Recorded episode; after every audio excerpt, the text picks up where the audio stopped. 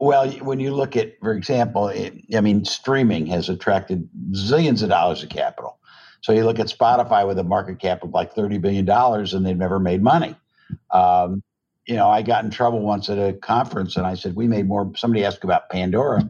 I said, we love those guys, but I made more money at Emmis before breakfast today than they've made in 12 years. Benztown president Dave Chachi Denes loves radio and all of his radio friends. Hey, Chachi. Hey, everybody. Because Chachi loves everybody. I'd like to welcome uh, someone who I've just candidly admired my whole entire career, and ju- just not myself, but I, I think the uh, the whole industry uh, looks up to this man, um, Jeff Smulyan, the chairman, CEO, and founder of uh, Emmis Communications. And Jeff from the very get go of this podcast has been so supportive and gracious and was one of the very first people to agree to do it. And then we just haven't been able to put it together because I wanted to be there in person. Um, a, because he means that much to me, and just to be able to spend time with him like that would be uh, incredible. Uh, but uh, unfortunately, because of COVID 19, it just wasn't possible. And so we decided to do this uh, uh, via online. And um, uh, he is joining us right now from his corporate offices in Indianapolis. Jeff, welcome to the show. Chachi, thanks. It's a pleasure to be here. Sorry it's taken us so long, but uh, the pandemic has changed a lot of things. that that it has, and we'll get into that uh, in a second. Let me just give for those of you who don't know Jeff, and I find it hard to believe that uh, someone in this industry does not. Uh, I'll give you a little bit of background on him and his bio.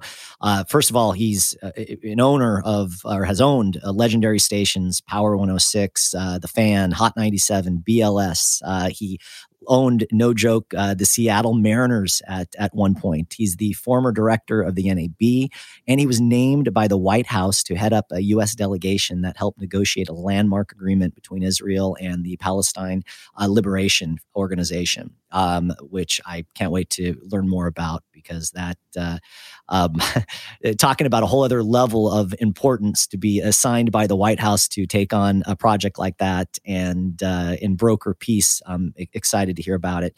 He's also won uh, a myriad of awards, and I've got to, I have to imagine in Indianapolis there's a trophy case uh, that is at least 100 yards long. Uh, he was a giant of broadcasting by the Library of American Broadcasting, an inductee in the Broadcasting and Cable Hall of Fame. Uh, the Broadcasters Foundation honored him with a Golden Mike Award. Uh, and in 2017, he received the Lowry Mays Excellence in Broadcasting Award. Emmis was also named on Fortune magazine's 100 Best Companies to Work For. Um, and I got a story about that also. Um, but just uh, the employees that have worked for you over the years uh, have said such wonderful things about you. And probably out of all your awards, I look at that one as being uh, incredible and just a, a, testament to how you uh, you run your company. Thanks. Thanks, Chachi. Thank you. Tell me a, a little bit about your childhood and uh, in, in growing up. You know, I grew up here in a in a, a family of um, my parents and three kids, fairly normal, you know, middle class, maybe a little upper middle class existence in a um, near in suburb of Indianapolis. Um, you, you know, family was is very close. My parents have both passed away now, but uh, my sister and brother and I are all very close. Uh, a lot of aunts and uncles and cousins, and um, you know, I think it was. I look back, it was a fairly normal. I mean, I, we all look at our families and say we have the only dysfunctional family in the world. But as I really look compared to everybody else, it was a fairly normal existence. Um, and grew up here, and then went to USC for college and law school, and then my dad talked me into coming back. I always, I'm one of those strange people. I had this discussion with my now 16 year old daughter about I was I was rare. I knew what I wanted to do when I was a kid, and I think it's it's true of a lot of friends in my era. They sort of grew up with radio, listening to transistor radios under their pillow, listening to rock and roll and ball games, and um, just sort of fell in love with the industry, and it was always what I wanted to do. Was this something your were your parents pretty supportive of that, or were they yeah. wanting to do, go on and do other things? My dad always wanted me to be a lawyer. Um, you know, and it was funny when I was gonna getting out of college, I was gonna go up to Stanford to get a master's in telecom. Wow. Go go to law school, get a law degree. Um, and I kind of laugh. You know, in those days, it was like you, nobody really went to get an MBA. You know, it was business was like looked at differently. I laugh said if if I had actually gotten an MBA, um, I probably would have understood the concept of risk and never started a company. Um, uh, um, but I but I got a lot a lot. Somebody said, "Go get a law degree uh, if you want to be an entrepreneur. Uh, it'll teach you how to understand how the world works." Um, and you'll have more credibility wanting to be an entrepreneur when you're a lawyer than when you're uh, having you know a master's in telecom. And I did it. I wrote my law review article on the Federal Communications Commission, the infamous Clear Channel Doctrine. Um, and you know, I, I, think it was great training. I, I would recommend it to anybody. I have kidded. I have been on inactive status in the State Bar of Indiana for probably 40 years, and I always kid if I actually had to practice law, they would they would just bar me on the spot. They would. Just, you're now you now have, have gone into active status, and now we're going to kick you out of the bar because you're incompetent. But but I never practice. But I love I, I love the training. But yeah, it's a, a, great foundation and probably uh, some remarkable advice that your father gave you to go and do that. And yeah, uh, I think he he really wanted me. I had a, a, couple of really flattering offers from some big law firms, and he he, he thought I was crazy. But it was it was you know you got to do what you love. Uh, so he wanted you to go on. He obviously would have rathered you, at least at that time. I'm sure he's incredibly proud now, or looking down, incredibly proud. But he probably would have preferred you to go on and work at a at a big firm. Yeah, he. I think you know he. He. he I know thought I was nuts for a while, although. and then you know he he was very proud. We we were very close. So you came out here to LA and went to USC, and you graduated at the top of your class. Um, and not quite the top of my class. I was my my dad was one of those people who used to tease me, and so when I graduated, I think I had like a three three or something. He said, "You know, you could have been Phi Beta Kappa." No, I wasn't. And in my law school class, I think I finished in the top 20, 25 percent. He said, "You know, order the COIF is top ten percent. You could have done that." I was, I, I was I, I, it's funny. They interviewed me for a retrospective on on uh, law school, uh, and they did a history of the, the USC Law School. And they said, "What's your one regret?" I said, "My one regret is that I went to seven years of college and law school, and my only goal was to learn as little as possible." I think I, you know, turned on a switch when I was 25 or so, and I went from the least disciplined human being in the world to the most disciplined. I never, I've always got to be doing something all the time. And I, I have a, I have two grown kids and my 16 year old. And uh, I always tell her, I think you have more discipline than me, and I'm thrilled. Uh, that's my one regret. I was a, I was a pretty good test taker, but um, I, you know, I, it kills me that I spent seven years at a great university and didn't learn as much as I should have. Did you enjoy though the the social aspect? What were some of the extracurricular activities that you would do? I was I was uh, Phi Beta Kappa of social stuff. I will. Okay. I will, I love that. And uh, good. Well, you got a lot out of college. I think a lot of people look back and go, you know, I didn't have enough fun. Yeah, I didn't. I, that wasn't my problem. Didn't, under no circumstances was was that my problem in college or law school. Oh, that's that's great. So you moved back after uh, after school, uh, passed, turned down a couple jobs at law firms, and then end up back uh, in Indianapolis, your right. hometown. And how did radio? How did it first start? Uh, in I I had started looking to buy small stations when I got out of school, and my dad, who you know, said, "Look, he, my dad was had been in the, the his father's business and his father-in-law's business and then had, had, gone into motels and some apartments and some real estate.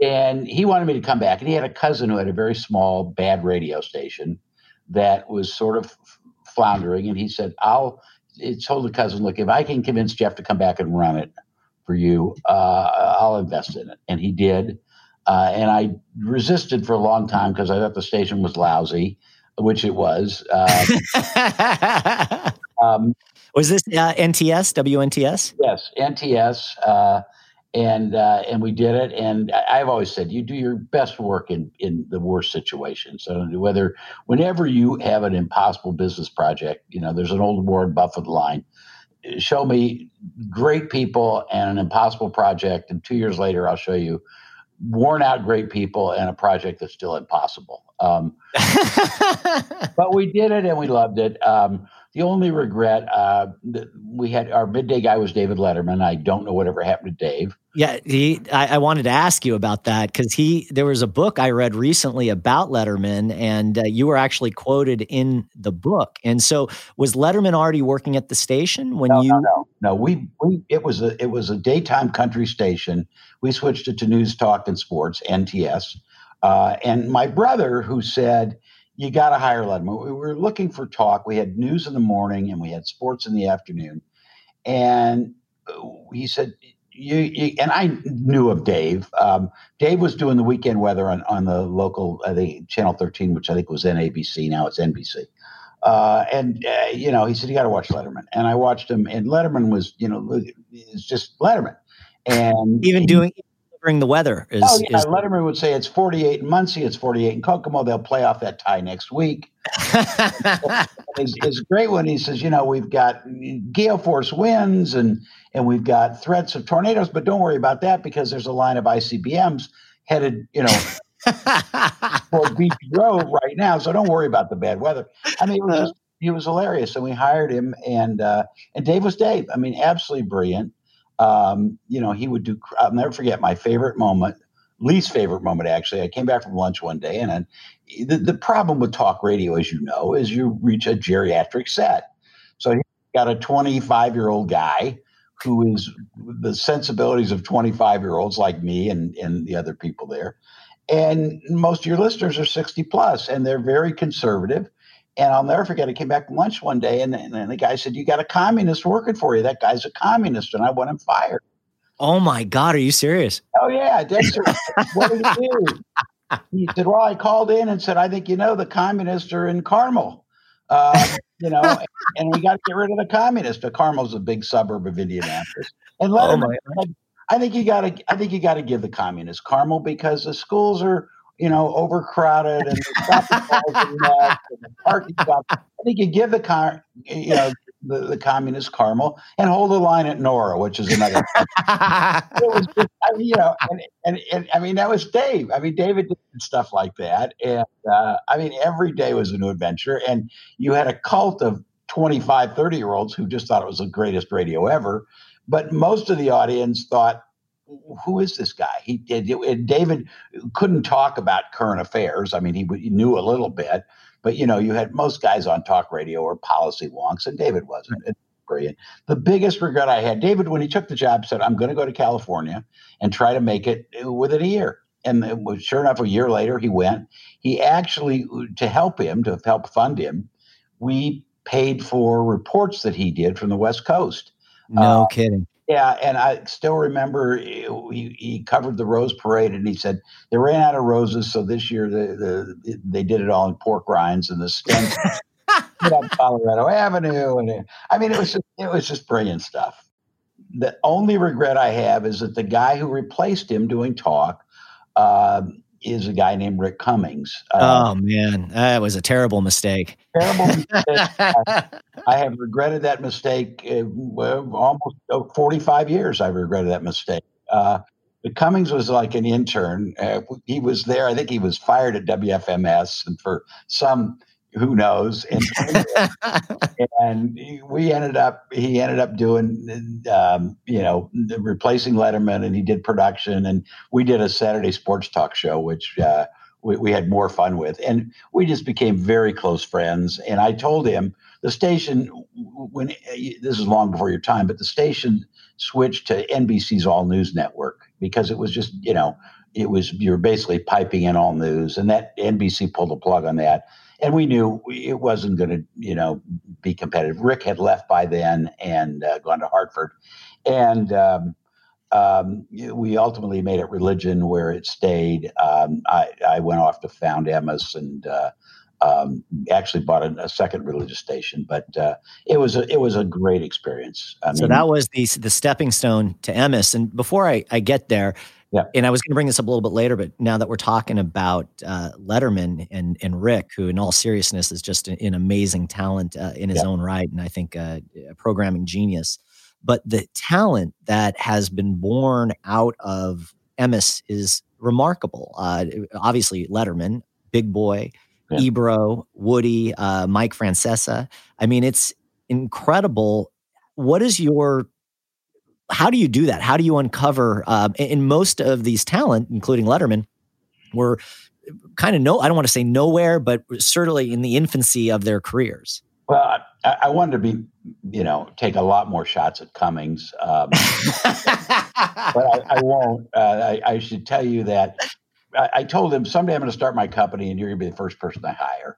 Uh, and he always joked and said, if I wasn't, you know, unem- unemployable, I never would have taken the job with you. But later, and, and, without being flippant, the answer is Rick. I mean, Rick has uh, a better ab- ability to understand, you know, people and talent and how to motivate people and work with people. Uh, you know, obviously we're inseparable. We've been together all these years, and uh, you know, we, will be together you know, forever. Um, he's, eh, eh, you know, I would trust him with anything, and we're, we're, you know, and and I also believe there's no one who's understood programming uh, and content in America like Rick. So that, now I'm not going to say anything nice about him for the rest. There's, I, I, can tell um, you guys love each other like brothers, and yeah. there is, uh, it's an incredible relationship that you have. It's and true.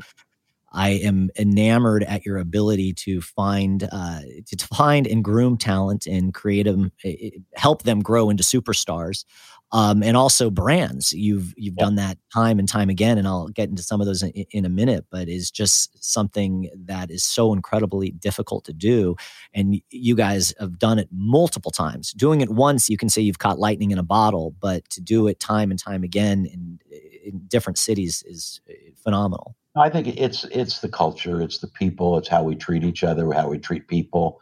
Uh, I'm very proud of it. I think you know there's a lot of a lot of things you look at in your life and you say, well, I wish it had been this or that.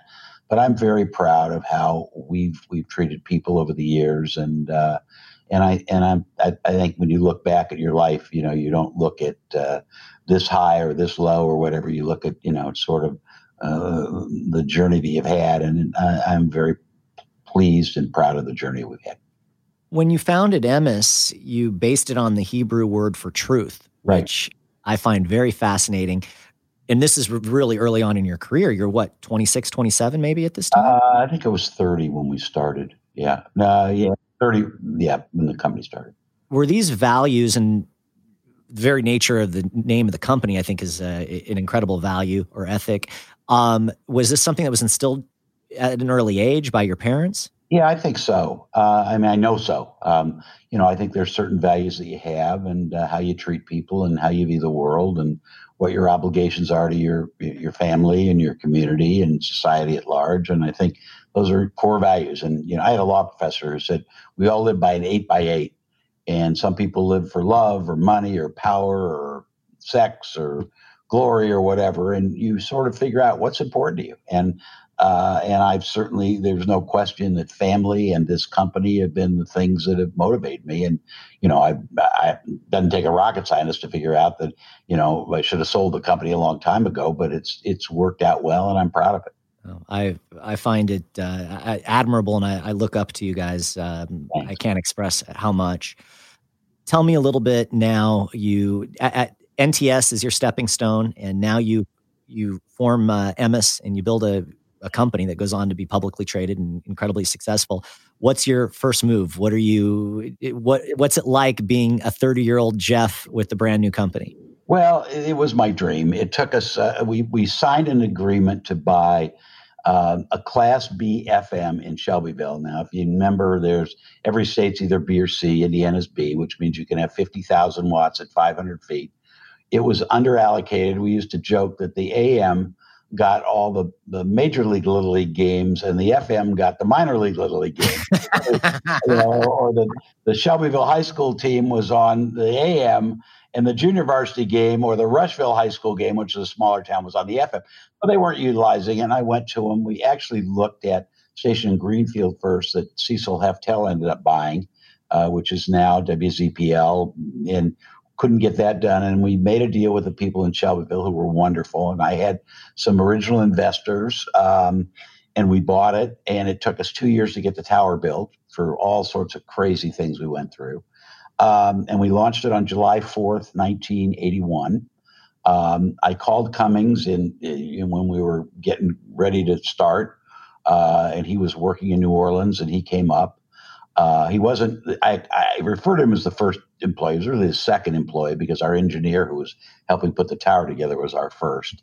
Um, but we started uh, with a radio station that was adult contemporary, and it just it was a skyrocket. Um, WNTS, and we did everything. I mean, we were at the TV commercial and picked all the records and you know all the equipment and hired the salespeople and did the training. And it was just uh, you know it was a mom and pop thing, just a few of us, and uh, it it took off. It was just it was and it was you know it was sort of you know your wildest dreams. We had a lot of those experiences in the first ten years of the company.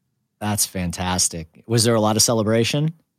there was a lot of celebration. I can still remember the day we had um, we we had our, our second rating book was a ten share, and that was uh, first or second in the market. I think it was second. Oh my gosh.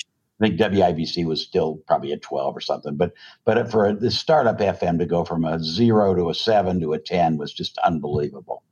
Um, and I'll never forget we got the ratings. I don't know if you ever knew John Horton or Gary Rosnick. Rozzy has been in the business a lot. Uh, he stayed with us and then and now has gone on to several other ventures. But they were we had we called an immediate staff meeting for a big party, and you know everybody you know, hardworking. And here comes Rosnick and Horton in their golf shorts. They had obviously been on the golf course loafing off, goofing off. But uh, yeah, it, it was it was a lot of fun. That's fantastic. Yeah. So now you've got you know a lot of people would say and I'm interested in where I'm going with this is that your entrepreneurial side that you've been successful with the station and you're doing great and that would be enough for a lot of people. But you've had this desire and this inner entrepreneurial spirit it sounds like to you want more. And what drives that? Well you know i think we're all crazy in our own ways. I always just want to build a company. And people said i knew you in the beginning and you said i do this and this and this. Absolutely not true but it was just sort of like let's just do what we want to do and see if we're good at it. And i think one of the things that i, I learned early on i think i had a horrible fear of failure when i was in my early 20s and for some reason i think i got over it. And so i've done things in my life which i knew were long shots whether it was NextRadio or wireless tv or introducing the concept of revenue sharing in baseball that were kind of long shots but it was sort of like you know what? I, I love trying to do things that people say can't be done um, and so, as far as the company, it was like, hey, let's go on to the next thing. We bought WLOL, and uh, and that really, you know, that really took off. You know, not because of us, but you know, we always said it was it wasn't Emmis management with LOL. It was the threat of Emmis management because uh, bought the station, and while we're waiting to close, the thing goes from a four share to a ten share, and it was all Doyle. Uh, wow. and you know, I'll never forget Steve Crane, who was one of my oldest, dearest friends, uh, came in, was practicing law in Chicago, and he was bored. And he said, I want to come in when you start this thing. And he bought a little stock and he came in. And so he was going to run the second station. So we sent him up to Minneapolis. And after he's meeting with Doyle in the interim, while you're waiting the three or four months to close the deal, he called me one day and said, Look, this guy's a lot better than me. We got to leave him. He's, you know, and so Doyle stayed with us. And, uh, um, you know, we were together for many, many years. Which is incredibly astute. We've seen in the very modern era that we're in right now that acquiring companies yeah. a lot of times will go in and gut the existing infrastructure yeah. and not learn, at least in my estimation, learn the things that they probably should, the institutional knowledge about that company yeah. before making changes. And that at 30 years old or 31, however old you were, was incredibly mature. Well, you know, I have another favorite saying is I've never met a human being who walks in in the morning and says, How do I screw my job up? I it do a bad job. So we started with the bias that most people are trying to do well. There are times when you got to make changes. But our, our thought was number one, if if if you know, obviously there are times when you say, look, we, we see this business, we got to make changes. But generally our bias is let's see if we can, you know, if we can work with the people we find um, and and have them run it. Uh, another one of my favorite sayings is a I, and we even brought him to a managers meeting once year once. Uh, there was a football coach named Bum Phillips who was a legendary coach of the Houston Oilers. And Phillips, they asked him about leadership, and he said, he, he said, Don Shula. He said, Don Shula can take his guys and beat your guys. And then he could take your guys and beat his guys. That's a leader. That's a great, oh, great saying. Um, and I always used to use the Bum Phillips story. And one year they said, We're getting Bum Phillips to speak at our managers meeting. And he was he's passed away now, but he was delightful. Oh, that's cool. But um, but we've, you know, we have generally said, you know, that we would, you know, find the people. We just bought another business and liked the management team and said, look, hopefully we can add things. But uh, we, we're it's also what we've said when we bought businesses. We said, look, our job is not to treat our new employees like we're a conquering army. Um, you you walk in and you treat everybody with respect, and you don't lord your ideas. You you're there to listen and learn and help. And I think that's worked pretty well for us over the years. I think it's not only worked great for you over the years. I find it uh, so humane. I find it builds incredible loyalty. Um, I, I, will tell a, a, quick story, but when you uh, sold Power a, a couple years ago, I had had lunch uh, with one of the uh, on-air staff members who's still on air there, and uh, we were uh, talking about it, of course. And he told me that after selling the station, that you came to town and took everyone out, I believe, to lunch or dinner, and at that event, you gave everyone a check he didn't tell me the amount, but he told me that he was flabbergasted by how generous the amount was as a thank you for helping uh, build the radio station over the years. And I've never heard a story uh, like that uh, until he told it to me. And I was just shocked by it and want to say, man, that's impressive. Well, we feel like, you know, our people got us there. I, I look at power and, you know, you can see, you know, what it was when we bought it and how high it got, and then it came uh, most of the way back down. But but we had uh, people who you really you're only as good as your people, and you know, uh, listen, I wish it could have been more, but it was a gesture that we said thank you. You guys have have you know done great things for us. So again, Chachi, you are who you are. Uh, Cummings and I, uh, you always say, look, doesn't make us good or bad. It's just who we are um, my late mother and I sort of had the same personality. And I said, you know, sometimes that doesn't make you, you know, because we look at the, the same the problem the same way it doesn't make us right or wrong. It's just you are who you are, and those are the things that you know make make me feel the way I, I want to live my life. You know. So in the the eighties, you start to now LOL, and then you uh, ENS, um, uh, KSHE um, Power, uh, QHT, uh, the uh, which eventually became the Fan. Uh, you buy stations in in DC, yeah. and by '87, you're now the largest privately owned radio broadcasting company in the U.S. I mean, that's unbelievable. That was what in seven years' time, eight years' time, six, seven years. Yeah, I mean, it just was sort of. We were really good at buying things and figuring out what would make them work. Uh, and like I said, we got some breaks. No human being succeeds without getting lucky. Uh, Indianapolis went well. Minneapolis went well because of what Doyle did, really. Um, we looked at KSHE and said, boy, this is one of the great brands of all time, but it's absolutely got to be reinvented. I mean, you know, we, we had some so much fun.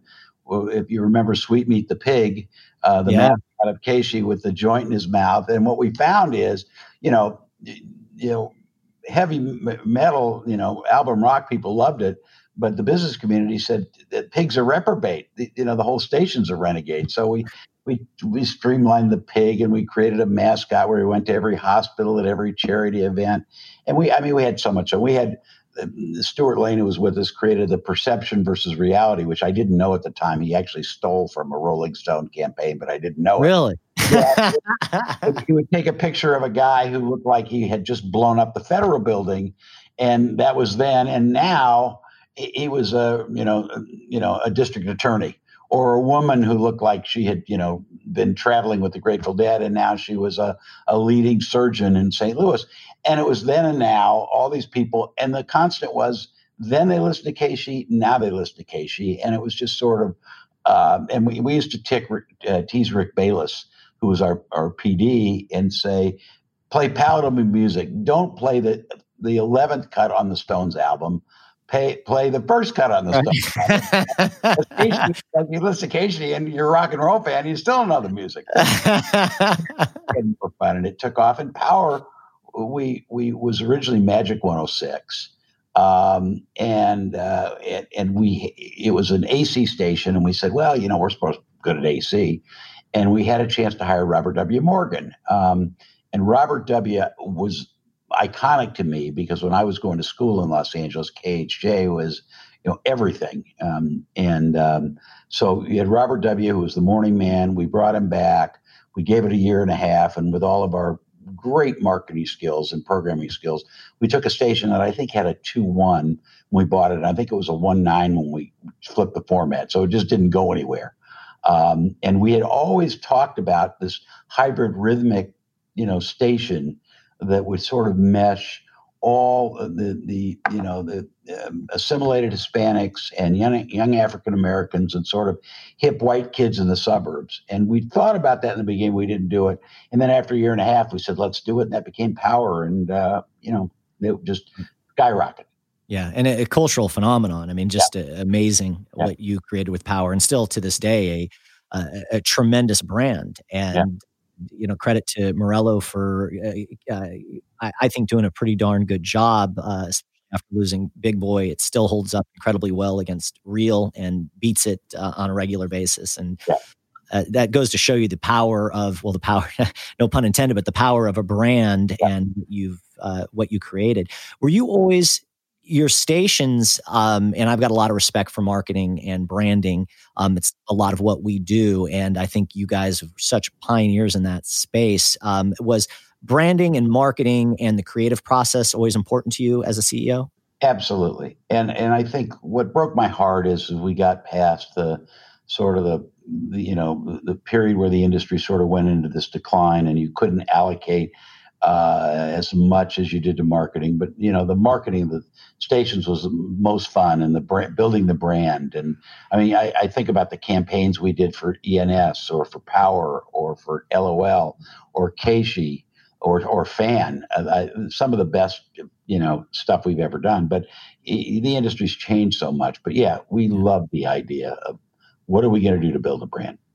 I remember as you know, as a kid and young adult, could not get away the the power billboards and bus yeah. boards, and uh, you guys did such a phenomenal. And, and I always thought it was a really good humor uh, around it as well, yeah. uh, which is not easy to do. Yeah, yeah, we've always been uh, we've always attracted great people. Diana, uh, Jason did the the stuff at Power, and uh, just just remarkable stuff. So, talk to me about growing outside of radio and uh, you acquired in i think the late 80s and starting into the 90s uh, indianapolis monthly um, you had 15 television stations and then i want to get more into the mariners here in a second but what made you decide to move out of uh, not move well i guess expand beyond radio well, the magazine was interesting. The magazine was sort of the ma- city magazine of Indianapolis. And I have a cousin, dear friend, who was the editor in chief. Uh, and we've been friends for life. And she called me one day and said, "Okay, I can't avoid it anymore. I got to do a cover story on you." And you know, she was a dear friend, and, and we did the story. And turns out that the publisher um, wanted they, the, family said, "You know, we don't want to own this anymore." And so one thing led to another, and we bought it. And they were very good, Debbie, and, and we brought in people around her for sales. Uh, you know, Jack Marcella, who had worked with us, you know, at, at MTS and went to WIBC, and and we, they were good at it. And then later we bought Atlanta, and then we got a chance to buy Texas Monthly in Los Angeles, and we, they, you know, again, we just had great people. They always won every award, and the business was good. Um, and as far as TV, we really got into TV after the Deregulation Act of '96. We looked at radio values and we said the math doesn't work um, you had a period where for 20 years everything was eight times cash flow, nine times cash flow, 10 times cash flow, and now stuff was 22 times cash flow. Jeez. And, and we looked at it, and, and that was when Wall Street discovered the industry. And if you remember Lowry and Mel and a few other companies, just you, your stock was trading at 10 and you buy an asset at nine and it would be accretive. And then the next year your stock was trading at 12, you'd buy something at 11 and it kept going up. And every time they buy something for a little less than their cash flow, it was accretive. And all of a sudden, people are trading at 22 times cash flow and buying things at 21 times. And it just, it, we, we looked at it and said, this doesn't work. So we we we said, look, Greg Nathanson was on my board, uh, had been a roommate in college. Greg was at that time president of, of Fox Entertainment um, and had run the Tribune stations, and I and we both agreed that TV, our skills were transferable to TV, but also that we thought television had to get a second revenue stream. But it, if you if you study the industry, you knew that the law changed in 1992 uh, allowing local stations to get paid by the cable operators, but through really the brilliance of John Malone, he had prevented it. Uh, and we said, look, these guys have to get a second revenue stream. In those days, I think in ninety, in ninety eight, when we bought our first TV station, um, we we said, look, sixty five percent of everything that's watched on the local cable system is you know NBC, CBS, ABC, and Fox. So and yet they get zero dollars. So we we we said let's go that way and let's not chase values in radio that don't make any sense. And did you buy television in markets that accompanied your your radio assets, or no? We you know other than Terre Haute, where we bought the, the company and we got the stations, we we thought there was some synergy, but we thought you know number one, our radio assets were mostly in the largest markets in the country. So you're not going to go to CBS and say, okay, we'll take Channel Two in New York because we have Hot 97 um, so we, we just said, let's just find things that make sense. And mostly, our, our largest markets were Portland, Oregon, and Orlando. Back to you know leadership did you find that the human nature um, the employees that you worked with in both magazine and in the television world were similar to radio or were there differences? There were there were differences. Uh, and, and, offline you can ask rick cummings about uh, one of the comedy bits they did at a, did at a managers meeting that the radio people thought was funny and the magazine people thought was disgraceful, but I don't. there were different sensibilities, um, but generally the culture was the culture, um, you know, and you know. When you were running now, in, in the company's obviously changed forms uh, several times, but did you still find yourself more focused on the radio side, or how would you divide your time up? You know, it's funny. When I first started, I did everything. I picked every record. I typed the cart labels. I wrote the sales copy. I wrote the TV commercials. Uh, I've always, since the early days, learned to delegate and and let my people um, do their jobs. I, I sort of said I'm sort of like a goalie. Uh, I sit in my office and people shoot the puck at me all day, and some I stop, and some get by me, and some hit me right in the face. But it's just sort of dealing with whatever the you know the, sort of the broadest vision of the company is at any given time. That's a great analogy. Tell me a little bit about going public um, and the excitement around that. Well, it, you you know, it's funny. Wall Street discovered this industry. Um, it discovered it in really the early '90s. Lowry was the first to go public, and I think he would tell you that the first couple years he was public, nobody cared, nobody loved it. Um, as as we got toward '96, you could see a lot more of Wall Street coming into the business. We went public in 94. Um, and what you found was, you know, capital found the radio industry and the TV industry. Um, the rules changed. That was, you know, at first it was 777. Then I think in the early 80s it changed to 12, 12, and 12. Then we got duopolies in radio, which made it more attractive. And before the Communi- Telecommunications Act of 96 and right after it, there was just a glut of capital. And now there's nothing as good as being a public company when your industry and your company's rising because you know you, you can it, it's easier to borrow money it's easier to raise money through stock sales uh, you can use your currency to buy things uh, it's the greatest motivator for your people. You know nothing's better than see your people get options that you know they cash in and they send their kids to college or they you know buy themselves a home and so it's just when when your when your industry is growing and your stock is growing, uh, it's it's wonderful. When it goes the other way, it's awful, absolutely awful. And I've and I've lived all sides of it. I mean, I've lived a company. I think we went public in 1994 at 1550 a share. It went all the way and 2,124 dollars a share, then split two for one. Uh, and then when when the bottom fell out in 2009, I think the stock was like 30 cents a share. Um, and and really, in the last decade, the American radio industry's uh, equity values have been nothing. And it surprises me because you still look at an industry that cash flows incredibly well yeah. and is very profitable. Um, but I, you know, I, I do agree that some valuations that you see tech companies, or you look at a company like Tesla that's valued, you know, several times more than the Ford Motor Company, yeah. it doesn't seem logical on, yeah. you know, on, on, a lot of levels. Um, well, when you look at, for example, it, I mean, streaming has attracted zillions of dollars of capital. So you look at Spotify with a market cap of like thirty billion dollars, and they've never made money. Um, you know, I got in trouble once at a conference and I said, we made more. Somebody asked about Pandora. I said, we love those guys, but I made more money at Emmis before breakfast today than they've made in 12 years. I uh, remember I was there. It was at uh, Radio Ink Forecast. That was a great right. comment. Yeah. But, but I mean, that's, you know, that's the, the, the challenge, you know, Wall Street loves what Wall Street loves and capital flows where capital wants to flow. And there's just been an absolute appalling a flight of capital away from traditional radio in the last really decade. Was your father alive to see you go public?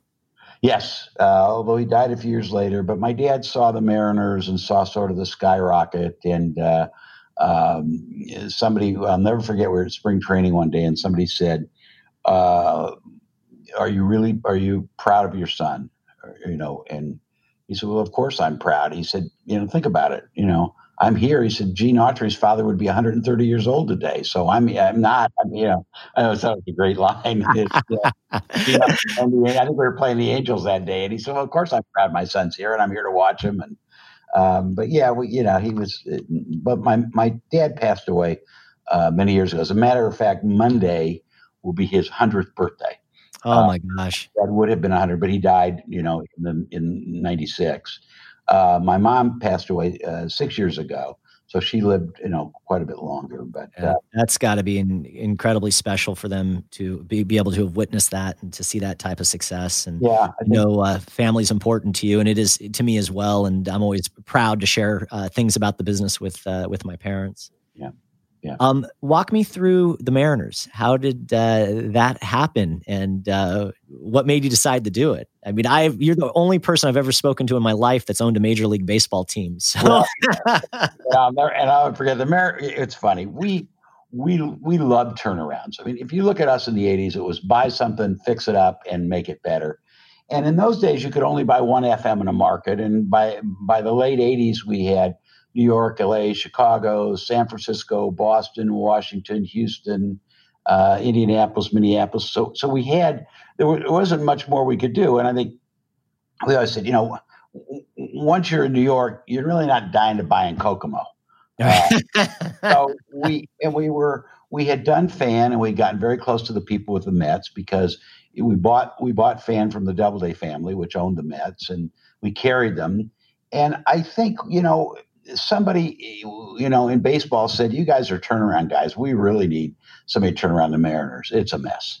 And it was owned by a, a brilliant guy, George Argyros, who was a very, very successful real estate guy. But it, you know, George didn't want to spend money, and he was a sort of a Southern California conservative real estate guy, which is sort of the antithesis of what people in Seattle like. Um, and I and I had been to Seattle as a kid and just thought it was the coolest place ever. And you know, I think in those days, I think we just said this is this is what we do. It's a fixer upper, and we had all, people think, well, it's an ego trip. We we have never bought a business uh, where we said we have to own it. It was we loved. I was a student of the economics of baseball. Uh, I always thought that the regionalization of cable was going to be a big deal. Uh, and that was really, you know, uh, my friend Greg Ninja says, your problem is you see stuff too early. Um, and and we did. I mean, in that case, and I think what we didn't understand is it had been such an unloved franchise that we made great strides, just like NTS. I mean, the things we did in Seattle were just wonderful but we just we could never get a cable deal and the corporate community and the and the government was just kind of indifferent. And i've always said yeah we just didn't have the money to lose 15 million dollars a year owning the mariners. Um, and especially when the radio business got worse.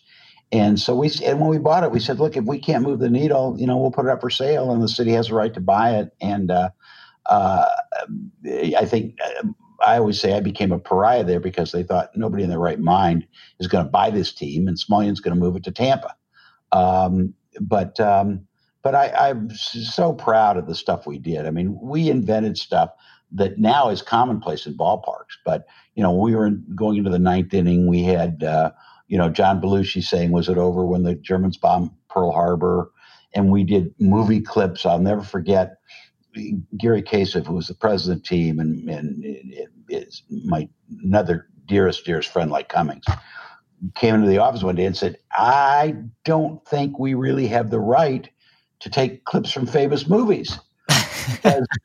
the, but it was so novel; it was such a novel idea that nobody knew. So we just took funny clips from movies, you know, like the speech at the end of Hoosiers, and we had some Mr. Ed clips. That's great. And one of the studios called and said, yeah, you can't do that. And we said, well, why not? And he said, well, we haven't granted you permission. But it was novel. It was like, well, nobody ever tried that at a ballpark. We did all sorts of crazy stuff. We had singles nights. Um, we had, you know, where we would have one girl and three bachelors, and there was always, you know, two normal looking bachelors and one guy was 400 pounds, and the fans voted. The 400, the girl always got the 400 pound guy, but it was just, it was just fun, crazy stuff. Uh, what a what a blast! Now, did, did you own the team when Ken Ken Griffey Jr. was playing there? Oh yeah, I love Kenny. Kenny would come in. Uh, Gary and I were like his big brothers, and in, in Seattle we would we, we were one of the few teams that where our offices were about two blocks away. So every night we had a game, we'd walk over before the game, and there was a little area behind home plate where the, the you know the guy who ran the radar gun would be right, and a little seating area, and we would always go down there before the game, and then for the first few innings, because then we'd have to go up to the owner's box and entertain politicians and clients and whatever. But we thought at least we'll start the game, we'll have a couple cheeseburgers, and we'll shoot the breeze. And Kenny would come in every night and shoot the breeze with us, and I I loved him. Um, and then we, you know, the next year we brought his dad into play, um, and you know, and they play together. And uh, yeah, I, have always thought I'm biased. I, I, was a Willie Mays fan as a kid. Sure. But I've always thought that Kenny would have been the best player ever if he hadn't had injuries at the end of his career. Yeah, he was he was amazing. Um, um, what a, a, great time for uh, for uh, baseball too. You know, you had the Bash Brothers and yeah. uh, just an ex- exciting era. And I mean, geez, so you're running stations, yeah. amazing brands throughout uh, almost every major market. Yeah. Uh, you've got television, you've got the Mariners, you've got uh, magazines. How at that point in your career, or in plus Wall Street and, and so forth, are you able to balance all this and and make it work? Well, they were all at different times. We we didn't get into TV till '98. We had sold them by '92.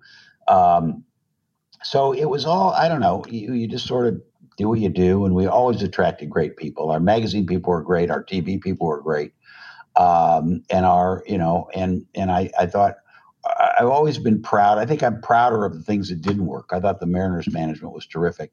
Um, when we sold the team, Gary said what could we have done different? I said, I think this is the best management you'll ever do, but you're just in a place where the math is just against you. Yeah. And that's sure. a much longer story than we have. yeah. To, to, to be able to say you were Ken Griffey Jr.'s boss and David Letterman's boss is pretty yeah. damn cool. And Rick Cummings' boss, of course. um, Tell me about uh, joining a White House or being invited to uh, be on a White House delegation that helped negotiate uh, an agreement between Israel and uh, the Palestine liberation. Well, I had actually met uh, President Clinton when he was governor. We had actually was in Seattle, and we had the National Governors Conference, and we had all the governors at the ballpark one night. And my friend Evan Bayh, who governor of Indiana, was there, and he had throughout the first pitch. And and uh, a friend of mine said, "Look, you, we want you to meet Bill Clinton for breakfast. So I met him for breakfast a Saturday morning, went to his hotel, uh, and was just fascinated. Thought the most brilliant, engaging human being I've ever met. I mean, he's really a brilliant guy. Um, and so I helped him. I did a fundraiser for him in Indianapolis. Uh, I think I remember asking him, it was 91. Uh, what are you doing running for president? Pres- I mean, President Bush has like a 70% approval rating. And he said, Yeah, you never know. And a year later, he was elected president of the United States. And so when he got elected, they said, "What would you like to do something?" I said, "No, my mission after baseball was just to rebuild Emmis. Emmis had had trouble." Um, and then they called a few months after he was, you know, inaugurated and said, "Look, we got a part-time thing. Um, you could be a U.S. ambassador uh, in charge of the U.S. delegation to the International Telecommunications Union. Um, it, the conference itself is six and a half weeks. It'll be in Kyoto next year. To prepare, we want to send you on four or five bilateral meetings around the world, um, but you can still keep your day job. Um, and I talked to my kids at the time, and they thought it would be cool, and uh, and I accepted it. I had a wonderful delegation of about fifty people in my delegation. Oh my all, gosh, this is a huge operation. Yeah, it was. Yeah, and and we met, you know, regularly in Washington before we went to Kyoto. And it, it, if you know the ITU, which I didn't know anything about, I always said they they picked the one person on the planet who knew less about intertel, inter, uh, international telecommunications processes than me. Uh, but, but all of our delegation were people who had worked in the State Department and for the major phone companies and the satellite companies and uh, Microsoft and you know great technical wizards. And my job was to sort of steer our you know position on certain things, and it, and it was wonderful. And um, um, it, during about midway through the conference, one of the Arab states came to us and said, "Look." Uh, and, and you have to you have to remember the time, Chachi. This was 1994. This was about six months after Oslo. And if you remember that long ago, the Oslo Accords really looked like it was going to be the start of a lasting peace between Israel and the PLO. And it's right. frightening how far back we've fallen since then. Uh-huh. But the idea was some of the Arab states wanted um, to get telecommunications infrastructure to the PLO because they were going to getting ready to build this new nation. Um, and they said in exchange for that, we will we will allow um, recognition of Israel, which had never happened in the UN system, whatever. Jeez. And, uh, and so they came to me, and I ended up, you know, doing the negotiate. I had State Department people, but for some reason, I ended up meeting with everybody. And you would meet with, uh, you know, with PLO, and then you meet with some Arab states. Some Arab states would meet with other Arab states. Some would meet with the PLO and then there was Israel, and it was just it, you shuttle back and forth, and it was one of the more gratifying things I've ever done, and it really taught me a lot. Uh, I'm it's pretty well known I'm Jewish. Uh, I'm sure that everybody on all sides knew I was Jewish. I know the Israelis did. I'm pretty sure the, the, the Arab states did. But it, it taught me to bend over backwards to be to understand, and, and I really learned more about the Palestinians than I could have ever learned. Um, and it was a wonderful, just incredibly rewarding experience. What an amazing assignment! You're an, an actual ambassador. I think I think if the, the, the, president of the United States and the people in the State Department in Washington said, "Oh my God, we're going to send Smulyan in to do this," they would have got, "Holy, shit, we can't do that." Uh, but it just happened. I was on duty, and uh, and it was wonderful. It really was. And then you would report back to President Clinton on progress. I mean, not really. You'd report it back through channels, but uh, well, yeah. I mean, I'll, I'll, tell you one funny story which you'll appreciate. Yeah, please. Um, this was, if you remember, you probably don't remember, but in in the fall of 1994, Saddam Hussein amassed troops on the border with Kuwait. Now, if you remember, 91 with the Gulf War, uh, sure. uh, President Bush had repelled them, and so I get up in the morning and I'm watching the president give a press conference saying the United States will defend Kuwait. This will not stand, et cetera, et cetera. So I go down to breakfast and there's the woman who is the Kuwaiti ambassador. And she comes up to me and says, Mr. Ambassador, I need to understand my family's in Kuwait. I need to know that your country will support us. And I, of course, have just watched CNN. Right. And, and I said, Well, you have our word. The United States will stand behind Kuwait. And one of my friends, you know, in the delegation said, you know, as she walked away, and was, oh my God, she, I think this woman thought, well, Ambassador Smulyan's been on the phone with President Clinton all night, you know. you, you were more up to speed than CNN. Yeah, well, no, and one of the great lines of all time, one of my friends in the delegation said, thank God you were watching CNN this morning instead of the Cartoon Network, which you're normally watching. and you could tell me, that was one of the great one of the great lines of all. Oh my God, that's hilarious. Yeah. That, that uh, what an amazing assignment, and Yeah. thank you uh, f- for your service. I could uh, talk uh, talk to you about the, just this portion of your career uh, for for hours, but we we obviously don't have the time. But um, question in regards to negotiation, and back to your, uh, you've made more money uh, before breakfast than Pandora ever has. You've negotiated more deals before breakfast than I probably ever have what is the difference between negotiating the purchase or sell of a radio station versus trying to negotiate amongst countries? Well, I think you always, I, I've always started with saying, what is the most important thing to the other side? Understand in any negotiation what is important to them and then work from there. Um, in, in most cases, you can accommodate the other side's interest and, and maximize your own interest. Now, there's always going to be have to be give and take, but I always try to see any negotiation from the other person's side um, because I got to understand what's important to them. I know it's important to me. You know, I mean, it's all it's always clear. I know it's important to me, but I will always try to understand the other person and see if I can craft something that allows them to maximize their interest in a way that also allows me to maximize mine. Great advice. I've got uh, two more uh, two more questions for you. Right. Um, uh, about a year and a half ago, you uh, were quoted in saying that it's becoming increasingly difficult to compete without scale. Yeah. And you made the decision to sell off um, a lot of your prized your prized assets and uh, businesses that you'd spent stations a tremendous amount of your career and, and Yeah. life uh, doing a great job building. Um, walk me through that decision and just Well, the emotions.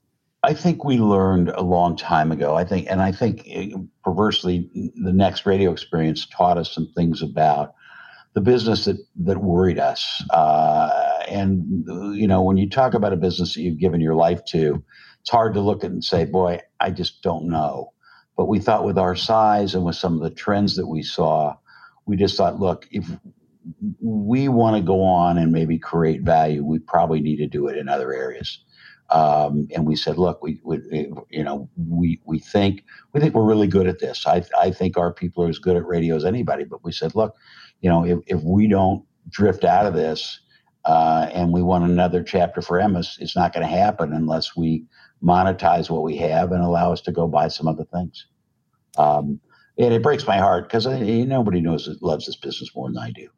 But we also, you know, if you if you look uh, at at the at the numbers, and I've been fooling around writing this book, and you look at the history of ra- ratings and revenues in the industry over the last 15 years, it's you know it's a frustrating thing. there's it is evident by your love and passion and storytelling about the industry how much you love love it and how well you you treat your your staff and, and team members uh, absolutely in, incredible and uh, something I try to live up to uh, every day uh, here, but don't don't come close to uh, to you.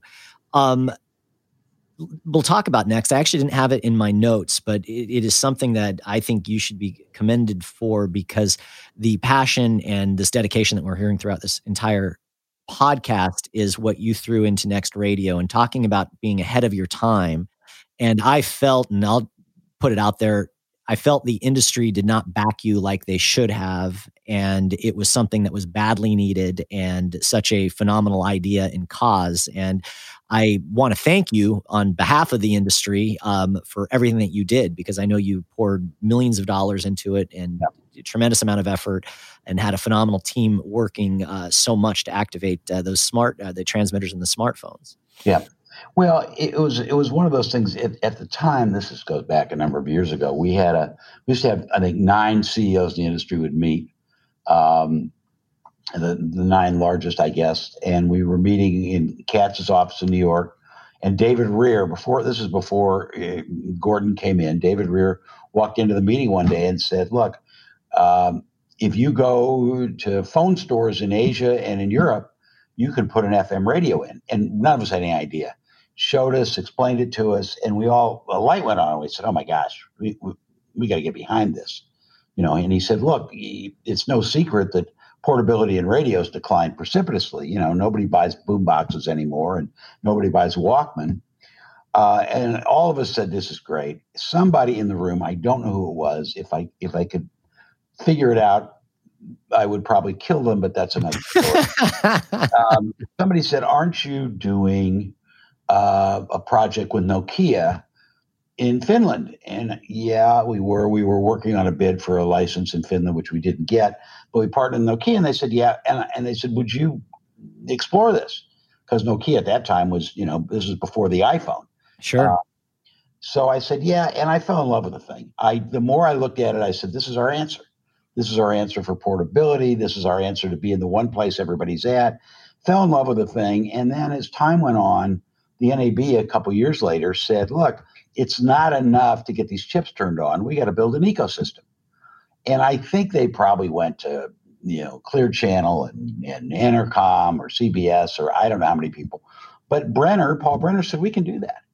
And so we said, all right, we'll build it. And that was the launch. He, it, we had actually worked on a project with the industry with Apple for their iTunes store.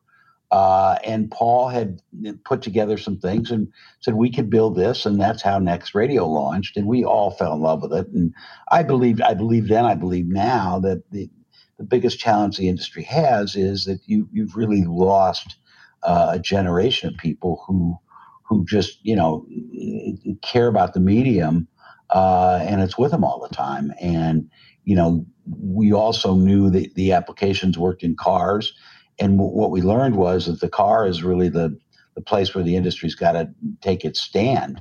Um, but i think we learned a lot. We did uh, again some incredible work. I think it was a, a challenge. I think you had obviously iheart never it's just not their nature to play well with others. That's just who they are. Uh, and then i think you had a, an industry which i think you know I, I, used to joke say guys i appreciate all the awards but rather the awards just pitch in and help with this thing and i think some people did uh, and some people said you know not my problem and we just finally said we you know one of my board members said you realize that the entire research and development of the american radio industry is coming from us and we finally said, this is silly. And we said, guys, either help fund it. The other thing we learned was because of the of the nature of the industry that really getting widespread portability was only going to happen if you change commercial inventory. Um, Paul Brenner walked into my office one day and said, when I look at listening patterns in Argentina and Brazil and you know Peru and Canada, and you, and you see you know six, eight, nine minutes an hour, he said consumption changes as opposed to when people are running 15 minutes an hour. Said you just drive them away. So we learned early on that the goal of really widespread listening in smartphones was going to be tough um, because they had streaming alternatives that they didn't hear the commercials. Right. Well, man, it was a, a valiant uh, effort yeah. and uh, something I think the uh, the ind- industry uh, owes you deep gratitude uh, for leading you just made a very exciting uh, a- acquisition, uh, a company called Lencore Acoustics. Yeah. Uh, help me understand uh, what made you decide to do that and where uh, what Lencore does. Well, we said, look, when we sold some of our assets and we had cash in the bank, um, we said, look, let's find things that we think are growing, uh, that we think because of certain skill sets we have, we can make them grow more. we found Lencore. It is a business that does sound masking or as Rick and Chase said one day, we spent our whole lives trying to get people to listen to stuff, and now we're trying to produce a product where they can't listen. Um,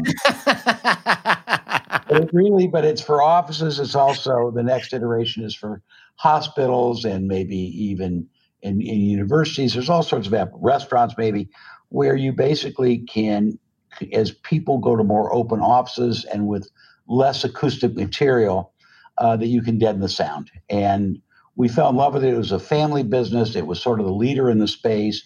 But we said, boy, the, the best thing about our group is we're smart enough to know, know what we don't know. Uh, so we said, we don't know this, this, and this, but we had the people that did. But we said we could really help with some of the, of the sales and the sales training, uh, and the research and the marketing. Um, and we thought that it had the ability to grow, you know, very nicely. Now, so far, yeah fascinating uh, company. I did a little bit of research, and yeah. uh, its capabilities through technology can deaden the sound of a room. And so we're so used to using um, studio doors and windows and uh, sound baffling and this literally does it through through sound itself i believe if i it's way over my head but i found it just amazing that this is even yeah. possible. And it is and and it, and of course the, the, the running joke around Emmis is that it is the world has gone to open offices. Um, sure and and I could we studied all we did all sorts of due diligence on this, but of course we said leave it to us to buy a business when the pandemic creates a world where nobody goes back into an office again, and that would be Emerson. So, but but no, we we think um, it, has got some great applications, and it's got because of HIPAA laws, it's got some great applications in in, in medical. Um, oh, that's fascinating. Yeah, so we're we're excited. It's just early. I mean, we we bought it and you know, a few weeks later, here comes the pandemic, and uh, but it, it it's actually held up pretty well. My last question, and you shared with me uh, a little bit earlier that you've started writing a book. Yes. Yep. How did that come to be? Well, I, as I've said, I have two grown children, um, and and two grandchildren, and now and I have a 16 year old daughter. Um, and my 16 year old daughter, my favorite 30 minutes a day, driving her to school every day for all these years. Um, for the you know since she was like you know in, in kindergarten. And awesome you do that. Yeah and it's and we just talk about everything and it's sort of dad's lessons. And if you talk to any one of my three kids they'll tell you dad's always you know here's what you learned here's what you learned here's what you learned. And my daughter has got this great quirky sense of humor. Said dad you got to write this down. Nobody these stories are great.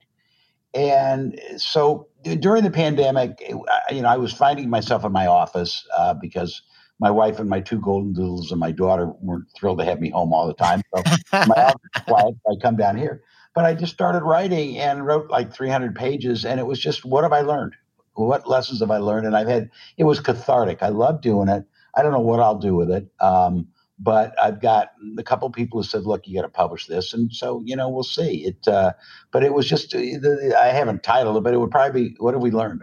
I have a when I walk into a meeting, I, you know, I always go, guys, okay, what have we learned? What do we know today? Uh, so that it was just lessons I've learned in life through all these experiences, and and I, I have uh, there are crazy stories. I've had a couple people read it, and uh, they said I, I, laughed out loud, and I never laugh out loud. So who knows? But it was cathartic. I'm thrilled that you are doing this project, and I really hope that you uh, publish it because I, I promise to to buy a copy. I would just it, this is just a taste of this podcast of I imagine what would be in in the book, and I could talk to you for hours. Uh, and so I, I will absolutely uh, not only will I get one, but I will make sure that the entire Benztown team has a copy. Well, I have a strange feeling if there's ever anybody who's going to get a free autograph copy, if I if I do publish it, it you would be at the top of the list, Jeff. I, I appreciate that, man. Jeff, thank you so much uh, for your time today and sharing these stories. Just uh, been a pure pleasure. And again, Great. everything you've done for the industry, um, I have watched you my uh, my whole career and have looked up to the, the, way that you treat people, the way that you grow brands, um, your entrepreneurial spirit. Uh, you've got guts uh, that I've got so much respect for, and it's just been a, an honor to uh, talk to you today.